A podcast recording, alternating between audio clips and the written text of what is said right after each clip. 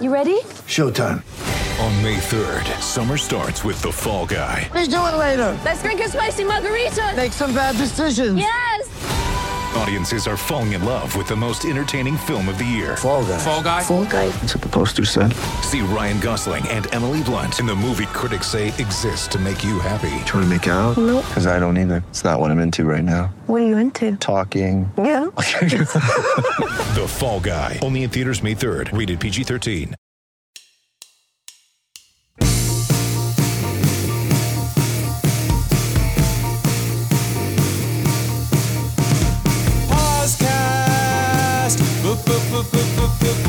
Podcast. Thank you for having me, Joe. Hi, welcome to the podcast. I am Joe Posnanski, and with me is Michael Shore. Michael, welcome. Thank you for having me. You know, this is exciting. No, it's not. We're doing the draft. It's time for the draft podcast. So you have to say this is exciting at the beginning of every podcast, no matter what, because if you don't, it's like, will people know if it's exciting or not? You know what I mean? Like, people need to know that it's exciting. And if you don't tell them, they won't know. They won't know. And they'll be like, this one must not be exciting. I guess this wasn't, I can skip this one. It's not exciting. It's not exciting. And we don't want anybody skipping podcasts. So, people understand that we now do two podcasts, which we release simultaneously. Correct. The first one we have called the Mothership podcast. We hope you heard that. It was one of the best we've ever done. I got that. That's where you can find your segments. If you're a podcast fan who loves segments, yes, you go to the Mothership. If you're a podcast fan who loves drafts, you go to the Draft podcast. And if you're a podcast fans who love both, you just push play on Apple Podcasts or the Meadowlark, the Lebitard feed, and you just let it run. You just let it run for hours and hours and hours, and you get everything that we have to offer. Yeah. Now, we used to do these all in one podcast, but the Meadowlark people put an absolute end to that. They said, stop. Just stop. I don't want to. This is a family show, and I don't want to repeat the language that they used. God. But it was aggressive, and It was scary. It was legitimately scary. It was. If you did not hear the Mothership podcast, we did compare it to Wilford Brimley and The Firm. But if you want Wilford Brimley material, you got to go to the Mothership. That's where you're going to find. That's where you're going to get your weekly Wilford Brimley update. That's right. That's right. So you're not getting that here. We are doing our draft, and our draft is this week. Very simple. Plays in sports we hate. Basically, is that right? Least favorite sports plays. So not things about the leagues or ways that the leagues are run, but actual on field or on court or on ice plays that we detest for various reasons. These are not specific plays. Like, we can't say, like, I can't say, like, the Michael Jordan shot over Craig Elo. It's not specific plays. It is the genre of play. Correct. And I'll start us off so we can fully understand this ridiculous draft with the first pick that I think is so obvious. It goes beyond saying, but there's no way I can't take it with the first pick. My least favorite play in all of sports is fairly well known, is the intentional walk. And I hate the intentional walk on many, many, many levels, including some that we have argued about here on the podcast, because I hate the concept of the intentional walk. So that's the first thing. Then the second thing is, I hate that the intentional walk is so often used in strategically ridiculous ways, which you hate. Like, you hate the intentional walk as a bad strategy, which it often is. In fact, most often is. More often than not, the intentional walk is poor strategic thinking. Yeah. But I hate it even when I would, like, generally agree with the strategy, not because I disagree with them doing it, but because I hate the play. I think it's anti-competitive. I think baseball should have some sort of buffer preventing it from being used. At like to me, nothing is more frustrating, I think, as a fan. I imagine, I have in my mind this fan who lives somewhere in Pennsylvania. They're a huge, huge Phillies fan. They listen to the games, watch the games every day. They're 14 years old. They asked their dad and mom to, like, can you take me to a Phillies game someday? I mean, they're like, we're 3 hours away. We can't get there. And he begs and pleads. And then he finally, they say, the mom says, yes, I'm going to take you to a Phillies game. They're playing the Mets. It's going to be great. You go to the game and the Phillies and the Mets, and it's the seventh inning. And there are two runners on, and the Phillies are down three, and up steps this young man's favorite player of all time, Bryce Harper. And Bryce Harper steps in, and then he gets the unbelievable glory of watching the umpire point him to first base, and does not get to see Bryce Harper hit in that critical situation. So I hate the intentional walk on a larger scale, but I think we can also agree it is so often used horribly, including, by the way, the let's walk the bases loaded intentional walk, which is obviously intended like, that sometimes it's to set up a double play. Sometimes it's set up a play at the plate, whatever. But it's like, how can you be so sure your pitcher is not going to walk the next guy? You can't be. And very often they do. So I hate it on 100 levels. I knew this was going to be your first pick, and it is the right pick. If there's a problem with baseball in general, in terms of how it relates to fandom, it is that it doesn't create enough exciting moments. That's right. Every time a football team gets within about 30 yards of the end zone, you're excited, yes, right? Because it's like, ooh, here we go. And it's they're already in field goal range, and points are going to be scored, and they're in the red zone, and there's the chance of something really explosive and interesting happening. The intentional walk is the opposite of that. Yes. It's a team getting to like the first and goal at the 8 and then punting. You're right up at the edge of the interesting thing happening, and then you basically thwart that interesting thing from occurring. Usually I'm talking about the scenario, obviously, where it's like the best hitter is coming to the plate, or a good hitter is coming to the plate with runners on second and third or whatever. Right. So it's absolutely the right first pick overall. It's the worst play in sports, and so many times the next hitter walks or is hit by a pitch, or there's a wild pitch and the run scores anyway. It's like you are basically it's a play in which you are saying to your pitcher, you have a small margin of error here, and we are taking that away. Yeah, we're giving you zero margin for error. Right, we trust you to throw strikes in this ridiculously small margin of error situation than we do that you could get that guy out. We know you can't get that guy out. Like that to me is a foregone conclusion. Yeah. There's no way there's no way you can do your job. So we're going to not let you try, but we're going to make you do that same job to the next guy with less of a margin for error. Because that guy is not as good as the other guy, and because that guy's not as good, we have a little more faith that you could get it. Not a lot. We don't have a lot of faith in you, but a little more faith. This guy gets on base 37.8% of the time, and the next guy gets on base 35.6% of the time. Yes. So we're going to make you get that guy out without any margin for error, instead of trying to get this guy out with some margin for error. That's right. No, that's right. We know if that guy comes to the plate, he's homering. We just know that. We've looked into the future, and we've determined that he's going to hit a home run. So we're not going to let him. We're going to let the next guy get a single and win the game. Yeah. And by the way, we talk about you behind your back. That's basically what it is. That's essentially. And by the way, we have the ability to time travel, and the thing we've used it for is not to go back in time and kill Hitler, but rather to go into the future and see that this guy hits a home run. So there's a lot going on here. No, it's the right play. It's the right pick. I mean, it's the worst play in sports. It's damaging in like 100 different ways. It's damaging to the fan experience, to the on field experience. It's damaging. Boo, it should be outlawed forever. It's horrible. All right, I'm going to make a slightly controversial pick with my first pick here, and my first pick is going to be the goal line fade in football.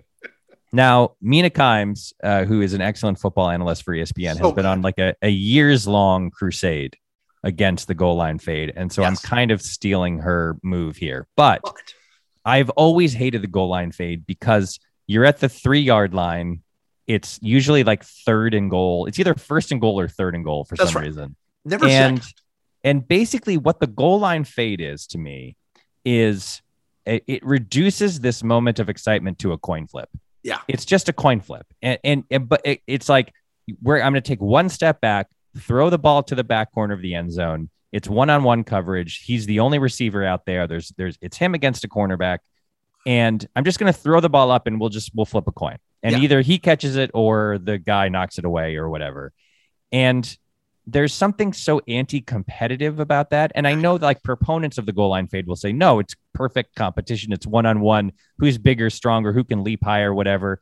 But I think that if you look around the league right now, you'll see that the smart teams, the good teams, the innovative teams like the Kansas City Chiefs, they got completely rid of the goal line fade. And instead they've developed like 60 different versions of like Mahomes takes the snap in the shotgun, takes a step to his right. Travis Kelce comes around from the corner. Patrick Mahomes like flips the ball like behind his back to Travis Kelce. They've got 7 different crazy blocking schemes to like clear out the middle, and Kelce slips through and scores a touchdown. And those plays they're slowly being mimicked by other teams. There's a bunch of different, but literally the Chiefs last night ran the option. Did you see that? That was wild. It was crazy. It was great. And Patrick Mahomes, he ran to his right. He cut in off his right foot. He cut toward the goal line, drew the defender who was shadowing him to him, flipped the ball to, I think, Edwards Hilaire, who then like waltzed in very easily. And it was like, yes, this is so much. This is like an actual plan. Like my beef with the goal line fade is it feels like you have no plan. It feels like you're like, I don't know, I'll just throw it up and see if that guy catches it. And it's so boring and so lame. And it really like it's in those moments where like you are 3 yards from the end zone. The other team has their goal line defense in. Everybody is on the line of scrimmage. There's no deep safety help because there's no reason to have deep safety help. Right. There's just everybody. It's just like all of our guys are here. All of your guys are right there. What is laudable and what gets rewarded is innovation, and goal line fades are the opposite of innovation. It's just take one step back, throw the ball in the air and see if someone catches it. And I really hate it. No, it's awful. It's awful. I totally agree with you. By the way, did you see the other goal line play that the Chiefs ran where they had Mahomes drop back like 10 yards before the snap, and then Kelce stepped in to run the wildcat, and then Kelce just literally ran straight up the middle for a touchdown. I mean, it was they've got it really. Andy Reid is so happy when he gets to design goal line plays. He's like, no one is made happier by anything than Andy Reid in his office every week going like, ooh, what if we bring in 5 fullbacks and we put them all on one side of the field, and then the ball gets snapped to the right guard, who then flips the ball like a hook shot and is caught by Patrick Mahomes. It's just, he is so happy, and it's so fun, and it's so interesting. And the goal line fade is the diametrical opposite of that kind of innovation. Well, what was the play the Chiefs ran where they all spun around like the Temptations, like all at the same time? Remember that play? That was awesome. The other thing about the goal line fade that I hate, first of all, I mean, and Mina's taught that, I mean, it doesn't work more often than not. I mean, it's not like it's a boring but effective play. It's a boring but generally ineffective play. I mean, it will work on occasion, but I mean, it's more often than not, that guy knocks it away. It does not, or you overthrow it. I mean, there's so many things that can go wrong with the goal line fade, including like totally overthrowing it, totally, you know, getting it knocked away, even if it's perfect and all that. But the other thing is when it doesn't work, which is whatever percentage of the time that is, man, you feel like that was a wasted down. You know what I mean?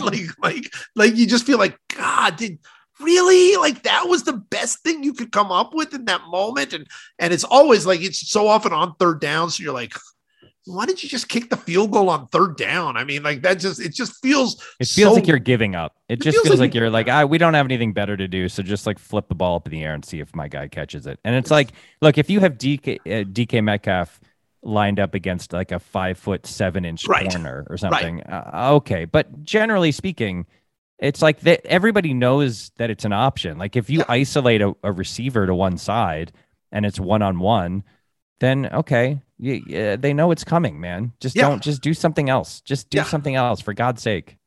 And by the way, why don't they run it like not on the goal line? If it's such a good play, like you don't see people like on first down running this fade. I mean, like quite to that extent. It's always flat back shoulder or you know, it's you don't see, hey, 1st and 10 from the 20, quarterback one step back lob pass to the receiver, you know, without looking, without even. It always feels like if they gestured toward the fade and then just cut in and ran a slant, it would be like a wide open touchdown. Like it always seems like there's a better option. It's got to be a better option. All right. With my second pick, I know this is one that you like, but I'm going to take it because there's a specific moment this happened. Hate the 3rd down draw play, right? The 3rd down and 9 draw play that never ever works and isn't even intended to work and is just a give up essentially. And I bring this up specifically because in this week's Browns Lions game, the Browns were winning 13-10, basically because the Lions wouldn't let them lose at this point. The Lions started some guy I've never heard of, a quarterback, and yet we're still very much in the game and in position to win. And then it was 3rd and 14 from their own 36. It wasn't even like they were deep in their own end. It was like 36, and they ran a draw play because they didn't trust the quarterback to throw, which I don't know what they thought. What was the worst thing that was going to happen? They're 0-8. I mean, 0-8-1. I don't know what the worst thing was, but they ran the draw play. Of course, he got stopped, and then they let the clock run down, and then they punted. And it was like, if I was a Lions fan, look, I'm a Browns fan. I don't know how much worse it can get, but apparently it can get worse. You can be a Lions fan, because if I was a Lions fan during that moment, I would have just wanted to find a pillow to scream into. It was awful. It happens more often than it should. It doesn't seem like it happens as much in the NFL anymore, but it still happens in college football. And to me, it's the antithesis of what football is supposedly becoming, which is much more of an offensive game. I mean, like there does not feel like that there's any 3rd down that is impossible to pick up anymore in the NFL. Maybe that was true in 1978 or something. The 3rd and 9 was essentially you might as well punt.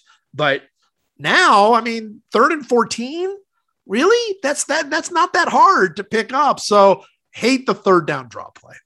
That was going to be my next pick. It's a truly terrible play. Oh. It's like you run the draw, it's 3rd and 14, you get 6 yards and then you punt.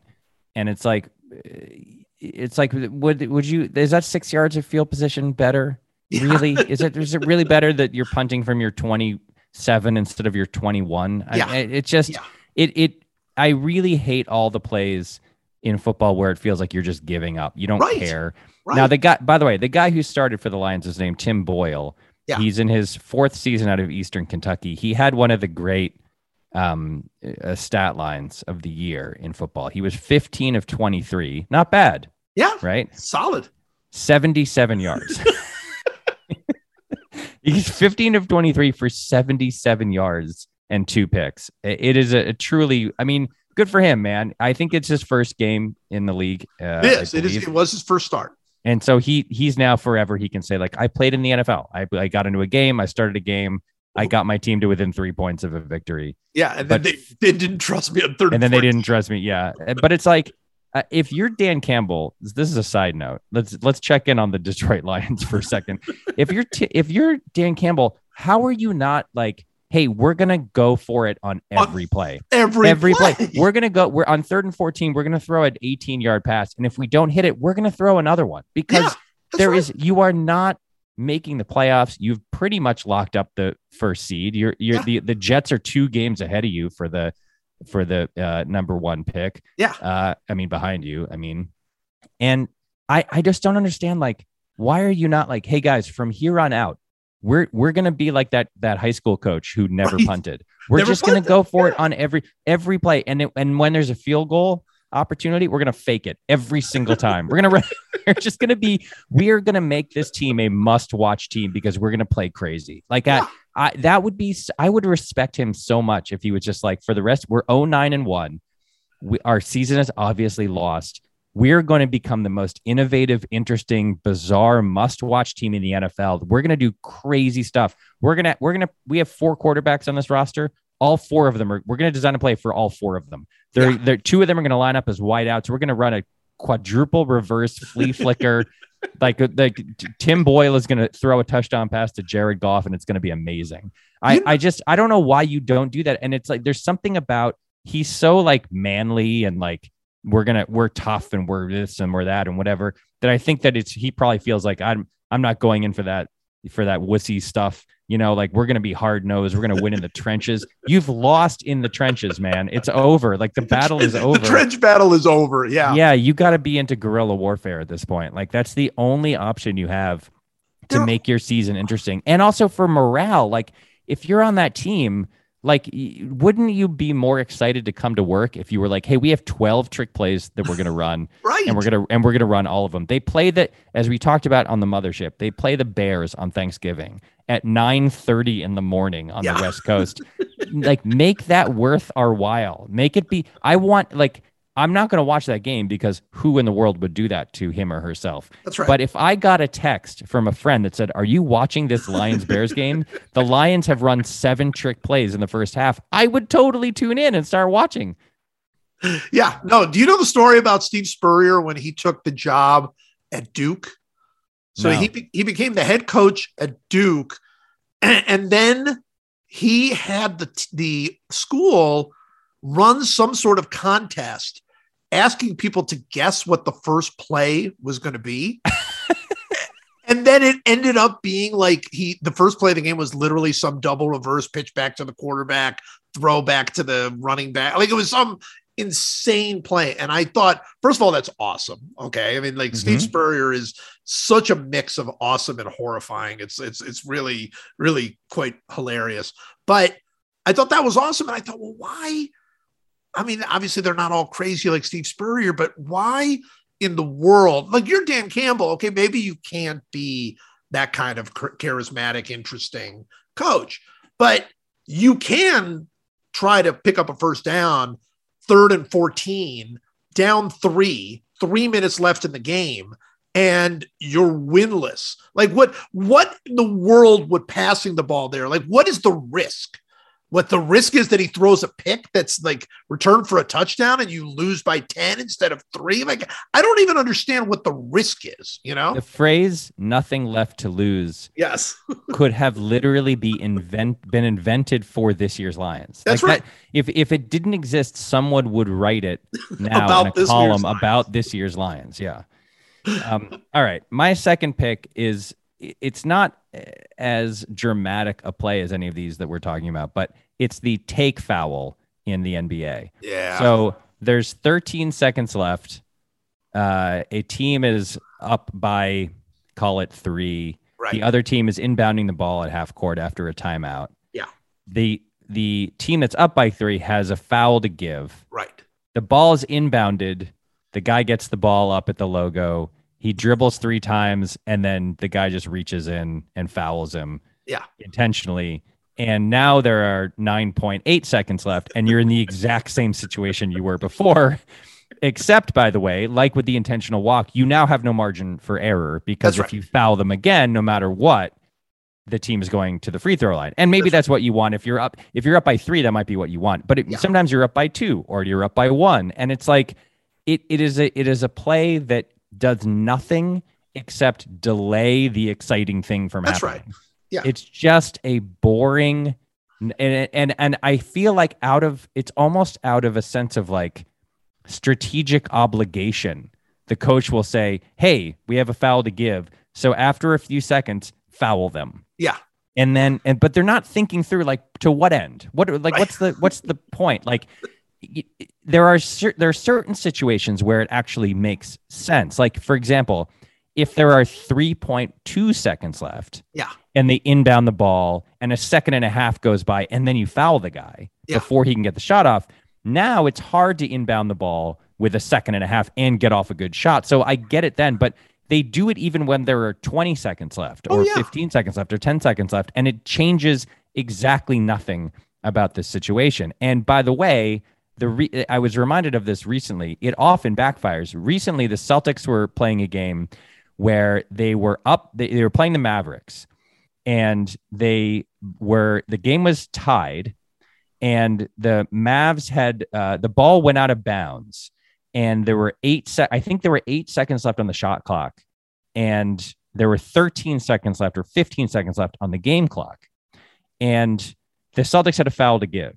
So they inbounded the ball. And so the Celtics are going to get the ball back. Even if the Mavs score, the Celtics are getting the ball back. Yeah. So they inbound the ball and Marcus Smart, thinking in his head, we have a foul to give, fouls Luka.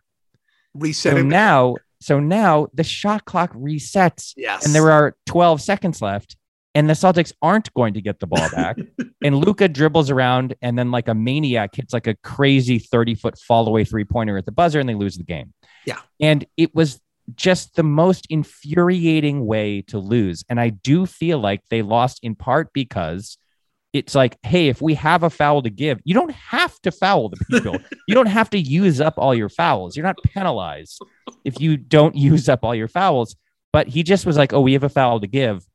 So I'm going to foul him. And it actually lost them the game, essentially. Yeah. So I hate it as a boring play. And I hate it as a play that often, much like the goal line fade, it's like a thing that just is in players' heads as an option. It should be taken away.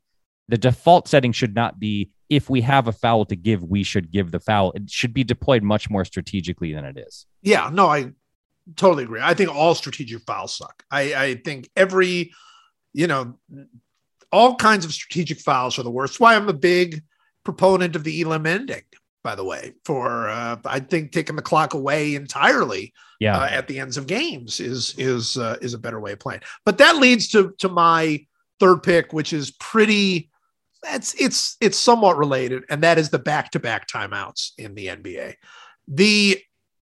NBA. Man, do I hate that. Right? It's like, okay, you call the timeout and then they go out and then the other team calls the timeout because they wanted to see how you were going to set up, which to me is like, first of all, unbelievably stupid because one, they're not going to set up that way again.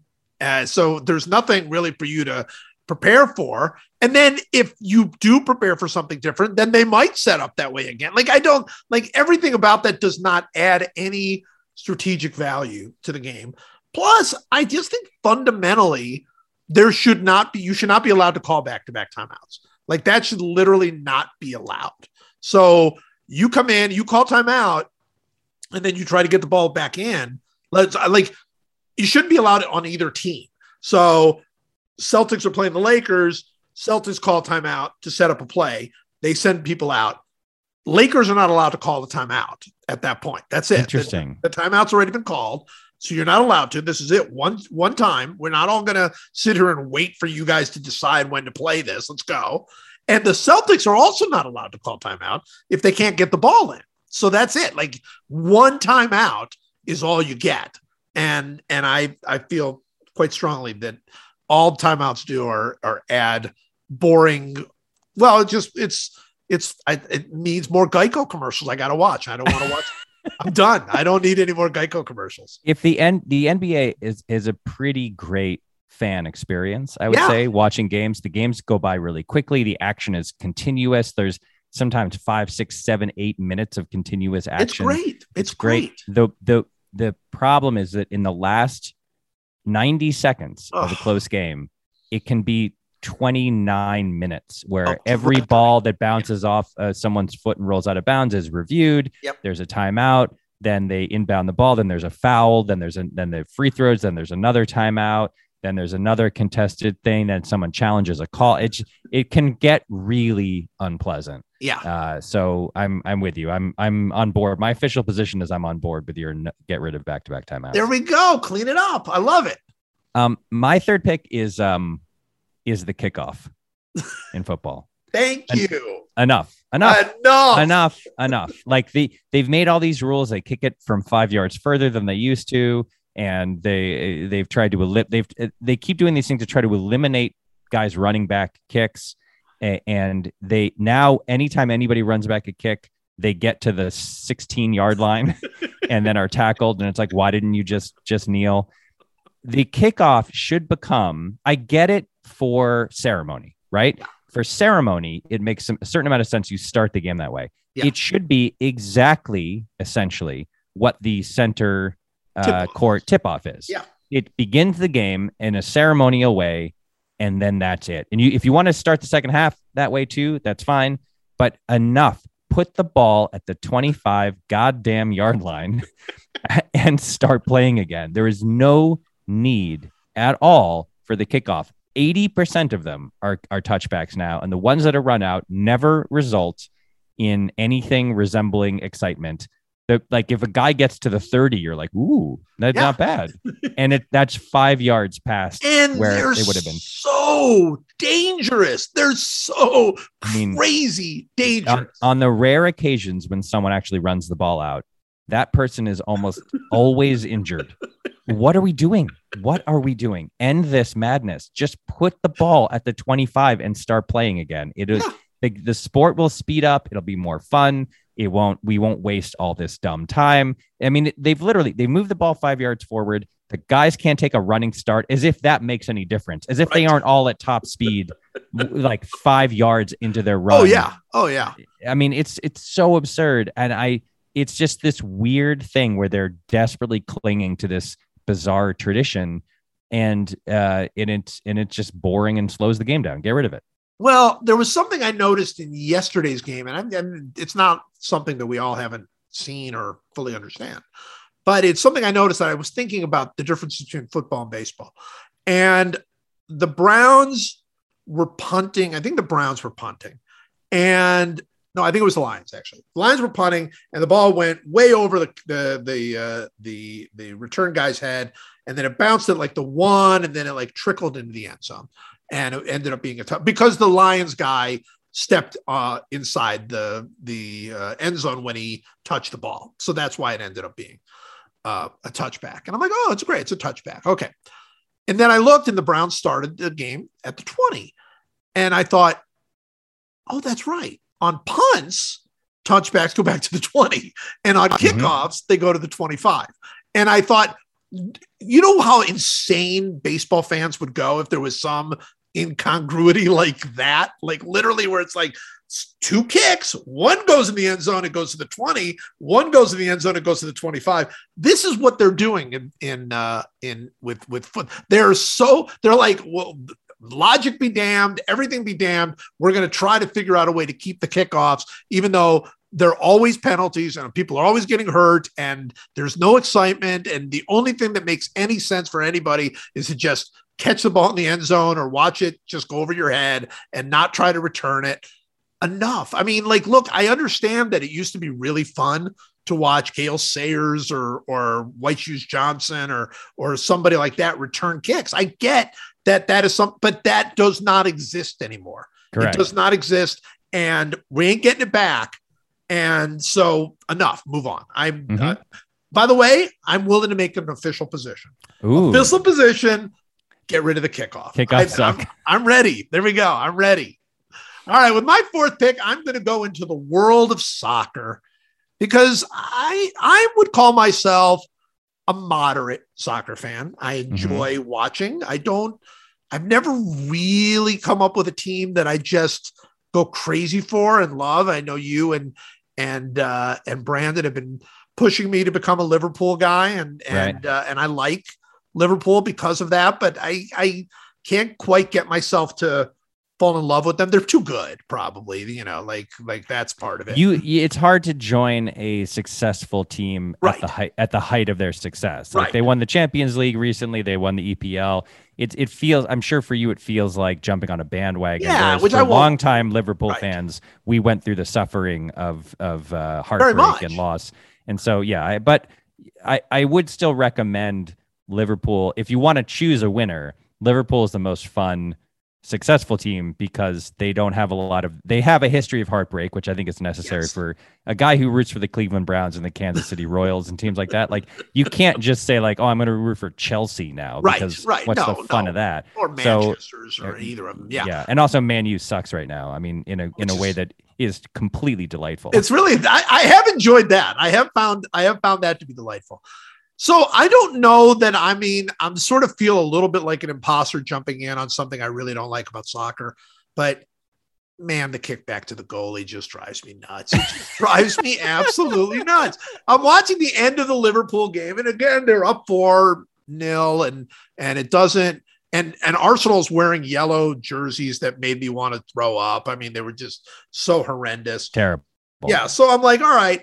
And then Liverpool's running out the clock, which is what you do in such situations, but it just means a bunch of kickbacks to the goalkeeper and I just like, man, that just shouldn't be allowed. I get that it is. That just shouldn't be allowed. And of course, that's like the big thing. Like when you're watching the World Cup and you're watching Spain and they're just, you know, they're just beep, beep, beep, just back and forth and they're all back to the goalie and then back up and then back to the goalie. And it's like, ugh, I hate it. I really, really don't like it. All right. So you chose the right sport and the right idea, but the wrong sports play. Oh, okay. Because the actual best version of what you're talking about is dribbling into the corner. Okay. That is the sports play that needs to be gotten rid of. So, because to my mind, like kicking back to the goalie, it's just like they do that throughout the game anyway. Like there are plenty of times when you're not trying to run out the clock that you're also like, you've got the ball in your own half and they're resetting and they're kind of avoiding. The other team is pressing and you're kind of like, all right, we need to use our goalie here as like a backstop to avoid the pressure. Dribbling into the corner as a time waster is you're in the offensive part of the field and you are deciding that instead of actually trying to put together an offensive set or some kind of play or link up in some way in order to make an attack on the goal, you're literally just like, I'm going to go over here and just try to stop you from touching the ball. And just like, and they're just kind of wrestling and like using their, like blocking each other out. And then ultimately one of two things happens. They all fall down and the ball kind of dribbles out of bounds. The best case scenario is a corner, which is fine. But more often than not, the offensive player knocks the ball out of bounds 1 yard above the flag, which means that then the defensive team has a throw in from the worst possible place. It's just a mess. And also like what you get out of it in an ideal situation is you waste like 7 seconds. Right. Like it's not like, taking a knee in football where you are like, that's 40 seconds where you're draining the clock. This is like a 5 to 7 second thing that then leads to something also very boring happening. It's just awful. Teams seem, in my mind, teams seem to do it less now than they used to. I feel like there's less dribbling into the corner than there used to be, but when it does happen, it's just so deflating. It's like, oh no, don't do that. Like, I get why you're doing it. I understand this. Like, they've like, you know, you're up 2-1 and there's 4.5 minutes left. And you've subbed out a striker for another defensive midfielder. And so there's only one guy up there. So there's no one even to pass to. And you're just trying to waste time, but it's like the take foul. It's like a kind of like just your weight. You're trading anything interesting happening for like 4 seconds of advantage. And it's always like it's really deflating when it happens. It's always I'm always as a fan, just like, oh God, this thing is happening. You know what I haven't seen that much of this year, and maybe even last year? I don't know if it seemed like for a long time there, like especially when like a defensive guy was taking a little bit of a dive to get the foul, they would fall on the ball like with their hands. They to force the referee to make the call. Yeah. Right? And the referee always called the foul. The referee never called handball there in that situation. They're like, that guy would fall on the ball. Like, oh, like I'm a complete prisoner of inertia here. I can't do anything but fall on the ball with my hands on the ball. and then they force the call. I haven't noticed that being called as much this year. There's all those sort of like lame tricks that they pull where, like, yeah, you know, like in soccer has a lot of, there's a lot of like subtle gamesmanshipy stuff that goes on. Like when a guy's taking a penalty, the team that, who is on defense will, like, they'll argue with the ref for like 2.5 minutes in order, and the ball is placed at the spot, yeah, and the guy's ready to take it, and but they argue, and then the goalkeeper will walk off and get some water, and then he'll come up and have a conference with someone, and then some of the defenders will like casually sort of stroll at a very leisurely pace through the box, like between the goalie and the guy who's about to take the kick, in order, just like, it's just, yeah, delay, distract, delay, right, like make the guy think about it. Like there's all that sort of gamesmanship that happens. And it's sometimes you don't mind it because in that moment, it's like the tension is building and it's kind, yeah, of fun. Agreed. But in those moments where it's like, you're protecting a 2-goal lead and you're taking a dive and you kind of like fall on the ball, and then you kind of kick the ball, kind of like squirts away, and then someone goes and gets it and then walks up and they talk to the ref. And it's just like, it's just that, just wasting time. It gets, yeah, really boring. So now is going to the corner your fourth pick? That's my fourth pick. That is your fourth pick. All right. So my fifth pick, you just mentioned it. I've got a few that I could go with, but I'm just going to go with the kneel down at the end of NFL games. And here's the problem with the kneel down. I mean, there are a lot of problems with it. But we now have become so, like, used to the fact that NFL games are really only 58 minutes long. Like, we've become completely accustomed to that. Like, it does not even throw us at all that a team can literally waste the last 2 minutes of the game by just kneeling on the ball. Like, there's no other sport that allows you to do that. There's no other sport that says, like, yeah, you know what? You guys are up and we wasted our timeouts. So you don't even have to play anymore. That's it. You guys get to run off, mm-hmm, 1/30th of the game. You just get to run that off. Terrible, horrible. I don't know what you do to fix it. Because I mean, like, things that they do, like in college football, are worse. Like the whole idea that, like, you first downs, they stop the clock and stuff like that, just, which is horrendous. It makes like the games last 8 hours. Lamar Hunt, who was the late Lamar Hunt, who was the founder of the AFL and the founder of the Kansas City Chiefs, he had a rule. He had a thing in his mind, which was kind of interesting, where in the last 2 minutes of a game, if you did not pick up yardage, the clock stopped.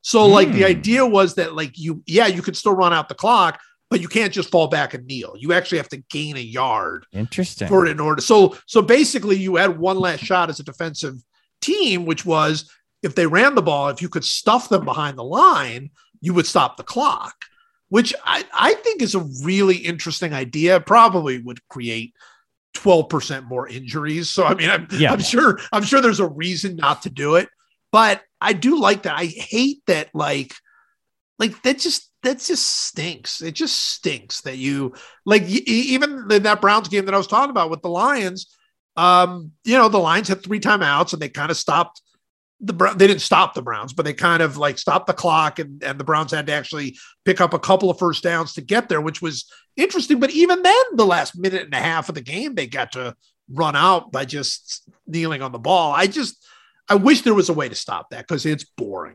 All right. 2 quick things to say about related issues. We have talked on this podcast many times about the most absurd thing in sports, which is the chain gang, yes, in measuring a first down, how absurd the spots are, how imprecise they are, then how imprecise the way, the units of measurement are. There was one game, and I wish I remember what it was. There was one game I was watching yesterday wherein there was a play in which the ball was spotted and they marked it as a first down, and it was very, very close. Then the opposing coach complained, and they moved the chains. The opposing coach complained, and then the refs got together and they moved the chains back to where they had been and then came out to measure it. And they determined that by 1 inch, it was indeed a first down. And I was like, this is a new low. The idea that the guys pick up the chains and run ahead, set them down, and then, okay, wait, no, go back to where we were. Then they magically ran back to exactly where they were. And the announcers were like, well, see, they have a clip, and they put this clip down at a certain place. And so they're going back and they know where that clip was. And that's how they know. No, they don't. I mean, it was truly amazing. I was like rushing to try to like screen record it, because I was like, this is an absolute new low for this concept. Here's the other quick thing to say about this. Yes. So in 2002, 2003, I was working at Saturday Night Live, and I had an original Xbox in my office, and Seth Meyers and I and a bunch of other people used to play Madden football against each other. Seth is a Steelers fan. I'm a Patriots fan. So we would play as the Steelers and Patriots all the time. We would play seasons, and then we would get to the playoffs, and then we would always ended up playing each other in the playoffs. So in an AFC championship game on Madden, it was hard fought game. We took it very seriously. Sure. The Patriot, and we had, the reason I bring this up, a no kneel down rule. You couldn't let the clock drain. You had to like basically call your play, get to the thing, and snap the ball. Yep. And we had a no kneel down rule. So the Patriots were up, I think 3 or 4 points with like 26 seconds left in the game. And there's no kneel down rule. So I called a running play to Antoine Smith, and I pitched him the ball, and I was running like parallel, trying to waste as much time as I could. Yeah. And the Steelers linebacker, I don't remember who it was, or maybe it was Troy Polamalu, I don't know. Seth took him over, and he came up and stripped the ball out of Antoine Smith's hands, picked it up, and ran it in for a touchdown. And I think it's the angriest I have ever been in my entire life. I don't think I still, obviously 20 years later, I've not fully recovered. No, like I'm still, no. I remember the play. I remember the feeling of fury and anger, and it hasn't dissipated even 1%. That's just a little behind the scenes story from my days. I love that so much. And by the way, there's nothing more painful. I was playing my friend Jim in Stratomatic football, and we took our games. I mean, they were truly to the death. And I don't even remember. I was the Packers, and he was whoever. No, maybe he was the Packers and I was somebody else. Anyway, I don't even remember the teams, but I remember the exact situation. I was up by 2. And it was the last play of the game. Basically, we were down to the last play of the game. And he had like a 54-yard field goal by his kicker, who was not good enough to make a 54-yard field goal. And he missed it, the field goal, and I won, except for I jumped offside. So I jumped offside. So now he had a 49-yard field goal to win the game. And he kicked it, and he missed it. And I jumped offside again. and I said, that is impossible. That would never happen in a real NFL game. I would tell my guys, don't even like, but you know what? Back up, away. Just back up. Don't even be on the line. Yeah. Don't even be on the line. But you know what? Jim said this at that time, and he was right. It's like possible. It really is. Like, your thing is not possible because you would kneel. But if you were not allowed to kneel, that is absolutely possible. Did he then, I assume, hit the 44-yard? He made the 44-yard field goal to win the game. Yeah. No, and I'm never living that down. No, never getting over it. No, you'll take it to your grave. My final pick is very, very specific and minor, not nearly at the level of these other things. Okay. There is a play in the NFL where the quarterback is in the shotgun, a running back stands to his right or left. Yep. And here's what happens. The quarterback takes the snap, hands it directly to the running back, and then fakes a throw to the wide receiver who is to the opposite side.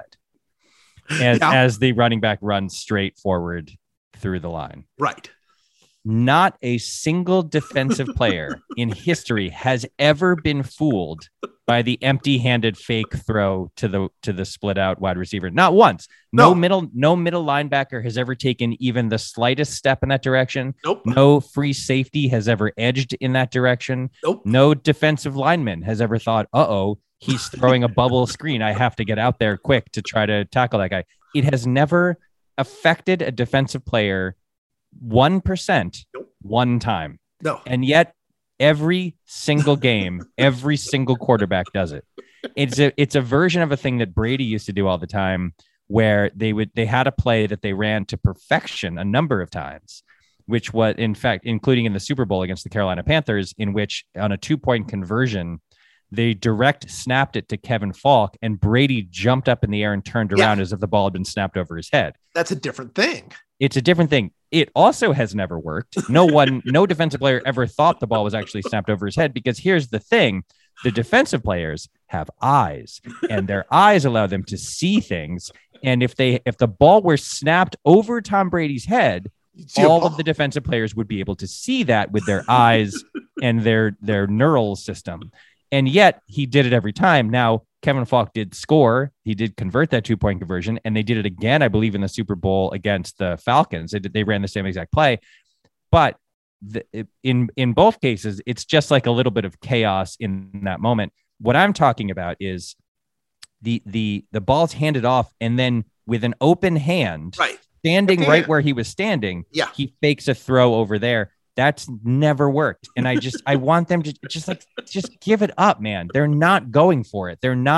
It is not going to gain your running back any more yards. Just give the guy the ball. Have some dignity. Just give the running back the ball and see what happens. I don't understand why they keep pretending that they're throwing the ball wide to the wide receiver. Yeah, no, see, like the Brady play, that doesn't bother me as much. Look, there's nothing else Tom Brady for him to do on that play. It's a direct snap, right? So, like at some point, I mean, I don't think it matters. But yeah, he jumps up, he pretends. It's a little bit like that. Remember that great Miami University baseball pickoff play where like the guy faked the throw to first, and then they all ran after a baseball that didn't exist. Like okay, I could see, But the play that you're talking about drives me crazy for kind of a little bit of a different reason, which is, let's say that it was going to be effective. I've never seen anybody in the history of the NFL fake that handoff and then instantly throw the ball to the left. Like if you're going to do it, like drop back and pretend to you're looking down. Like what they usually do is they give the ball away and then instantly within a second fake a throw to the left, instantly do that. That's not a play. Nobody's ever done that. Here's the thing. There is a version of this play that I believe would be more effective, which is hand the ball off and then sprint to your left. Yeah, there you go. Because then the defense might think, oh, this is like a Philly special type of deal. Right. Someone, if there's a spy. Now, this would obviously be more effective if it were Lamar Jackson or even Justin Herbert, some guy who can actually run. But if he sprinted to the left, it's possible that there's a linebacker whose job is to spy the quarterback. Yeah. And so they might actually run with the quarterback to the left just to say like, oh, this guy might be receiving a pass from this running back. Yeah. That might work. And also, it's not dangerous to just run to your left. That's not dangerous or anything. You're not putting your quarterback in any danger. That might actually have some effect on the defensive player. The fake pass does not. The fake pass has never, again, for 1 second, worked 1% on one defensive player ever in history. Well, no, the Browns actually had a play like you're talking about. They had a direct snap to Jarvis Landry, and they split out Baker Mayfield. Right. And it worked in not the way the Browns wanted it to work. The Lions went to cover Baker Mayfield. Right. And by doing that, they left the whole middle of the field open, and Jarvis Landry ran for a touchdown. So if you can create some level of confusion, that's one thing, but the fake handoff, instant fake throw the real handoff, instant fake throw to the left. Stupid. I guess what we're saying is we know more than offensive coordinators. Oh, in the NFL. Yeah. Well, I think that goes without saying. Yeah. But let's say it anyway. We are in so much trouble with the goons. I got to tell you. How long have we been talking? Well, this thing is more than 50 minutes now. And our first one, I think, topped an hour, which what did they tell us? Like literally they said 1 hour or less. Yeah. And then they showed us a bunch of x-rays of broken legs. Oh my God. Yeah. And they were brandishing up. They were slapping a baseball bat into their into the palm of their hand. Like mobsters from the 1940s. It was one guy was flipping a coin. Like that guy, like he was just like, yeah, it was just like Javier Bardem in No Country for Old Men. It was really bad. It was very scary. All right. It's time for one last meaningless thing to end this meaningless thing. It's one last meaningless thing to this meaningless thing. We talk about sports and we draft things we know, like how beaches are terrible places to go. No hot fruit for Michael, no Diet Coke for Joe. The podcast, whoa, it's one last whoa.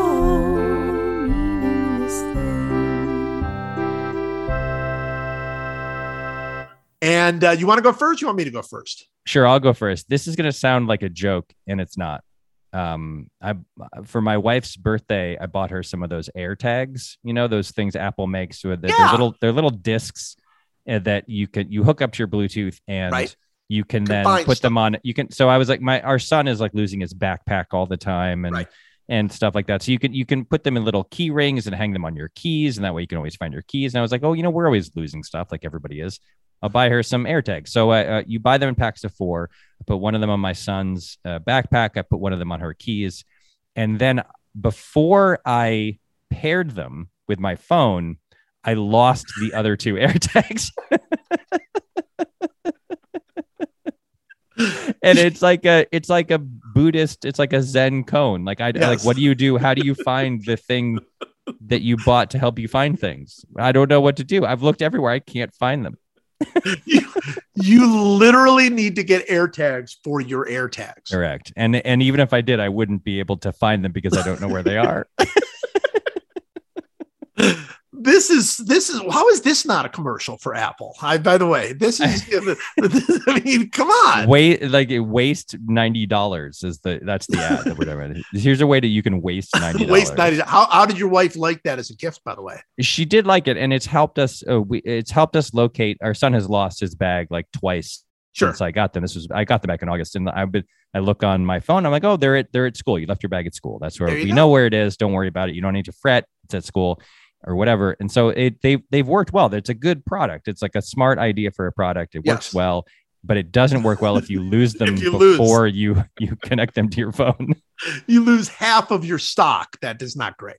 That's right. All right. I got my one last meaningless thing is actually I'm going to say right up front. It is a bit egotistical but I'm just going to say it because it is very much meaningless and very much been on my mind. So I wrote a book.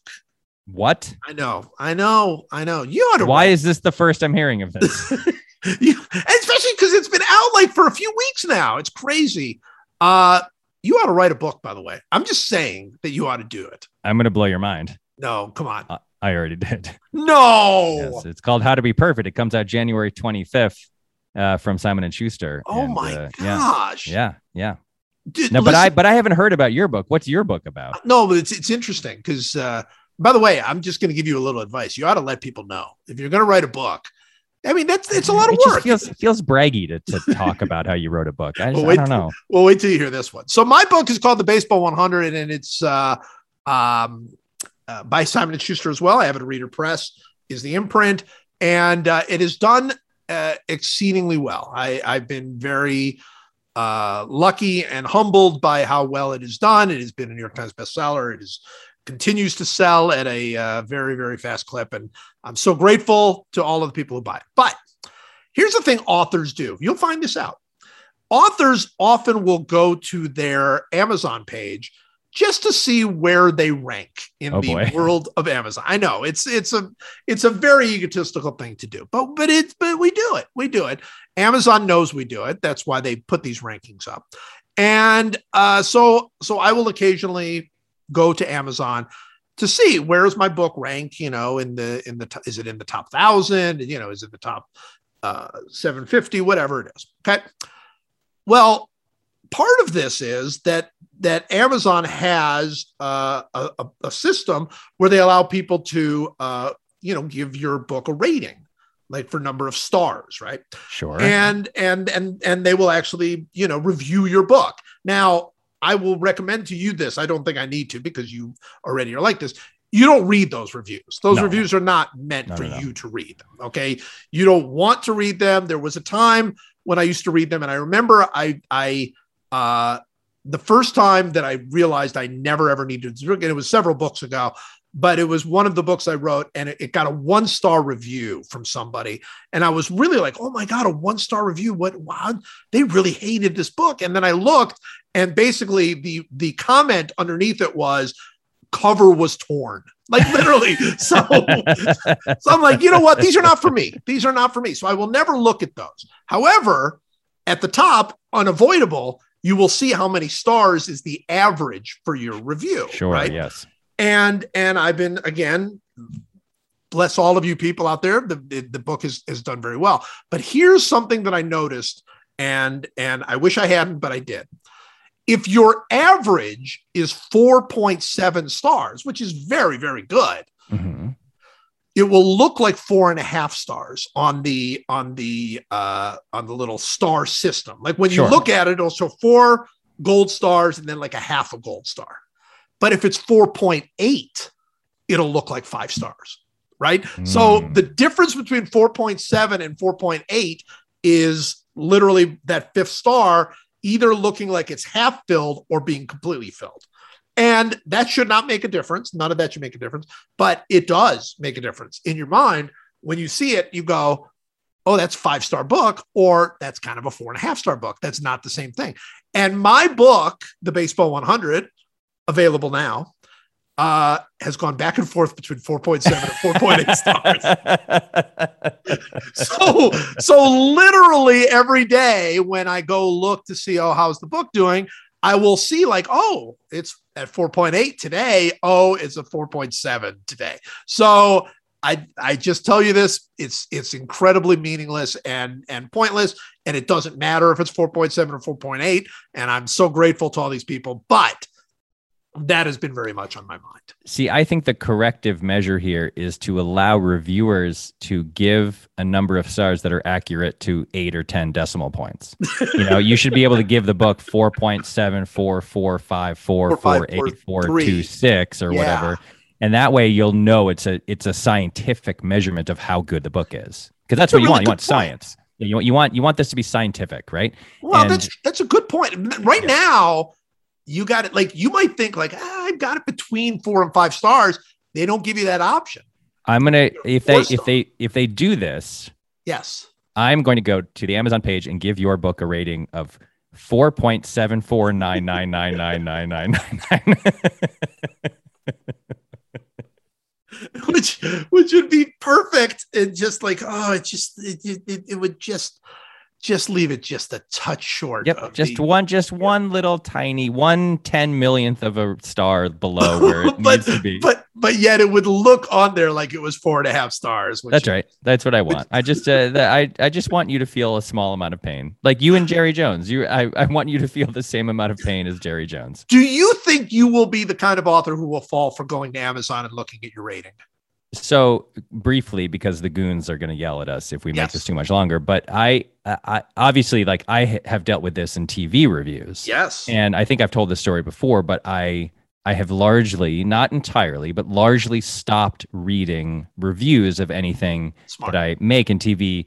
And it came from a moment where we did an episode of, I used to obsessively read all of them, like Parks and Recreation, The Office and Parks and Rec bridged a moment in television where it went from no one wrote about TV to everyone wrote about TV. Every blog, every outlet, every place started not just reviewing the pilot and the finale of all episodes, but every individual episodes and grading them on a 5-star system or a 10-point system or whatever. So I found it intoxicating and impossible to avoid to read all of these reviews. We did an episode, and I think the 4th season, where I was like, this is a great episode. The story was great. The script was great. The read-through was great. When we Dan Gore, who I created Brooklyn Nine-Nine with, directed it, and he did a great job, and it turned out great. The first cut was great. The second cut was great. The final cut was great.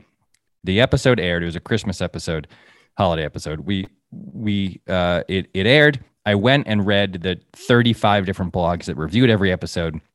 Every single one of them said, this was great. They were all like, what a great episode. Great, great, great. Funny, great, great, great. Funny, funny, great, great, great. And I got to the end of the 38 different blogs, and I found that I was no happier or more satisfied than I was before I started reading them. And I thought, like, well, listen, I had a really rational check-in where I was like, this is as good as it gets. Like, I can't make anything that will ever be better received than this. Yeah. Like, every single person who saw this said that they really thought it was great. And if this doesn't make me happy, then I realized nothing about this system can ever make me happy. Right. And I went cold turkey. Now, occasionally, if I start a new show or if there's a really big episode or something that I think is controversial or whatever, I will go to a couple critics whose opinions I genuinely respect, and I will check in and see what they think of it. So not Seppenwall. no, anyone but Seppenwall.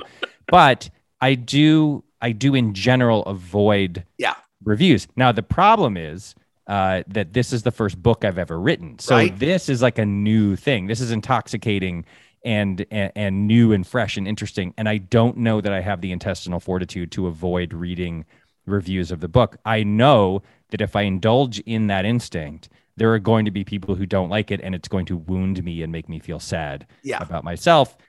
So I'm going to really try not to do it, although the first couple reviews have already trickled in, and the marketing people at Simon & Schuster have sent them to me. Yes. They'll only send you the good ones, though. Yes, right. They will only send you the good ones. You will not get a bad review from Simon & Schuster. Right. That's right.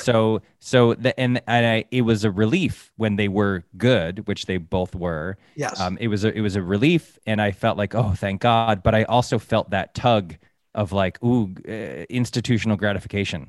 Like there, it's a real pull. It's a gravitational, it's like a tractor beam that like sucks you in. And the problem is if you buy into it, then you have to buy into the negative thing. That's right. That's why you can't buy into it. Yeah. So my goal is to not read the reviews, and I don't know if I'm a strong enough person to actually follow through. I think you'll probably be pretty good. I think I'll read some of the main reviews. I don't read every review. I can read the reviews people send me. People will generally not send you bad reviews, so that's good.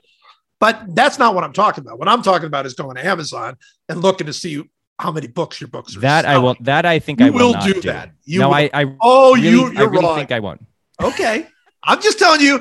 If your book, you'll early on, your book gets into like number 86 on Amazon, 75, you'll start watching. I'm just telling you. Right. I'm a weak and flawed human being, and so I believe you're probably right about that. But I hope to do. How about this? I hope to do it as little as possible. That's fair. Okay. That's all I think is gonna happen. All right. Well, the goons are after us now. So as always, Mike, thank you. Thanks for having me. Podcast.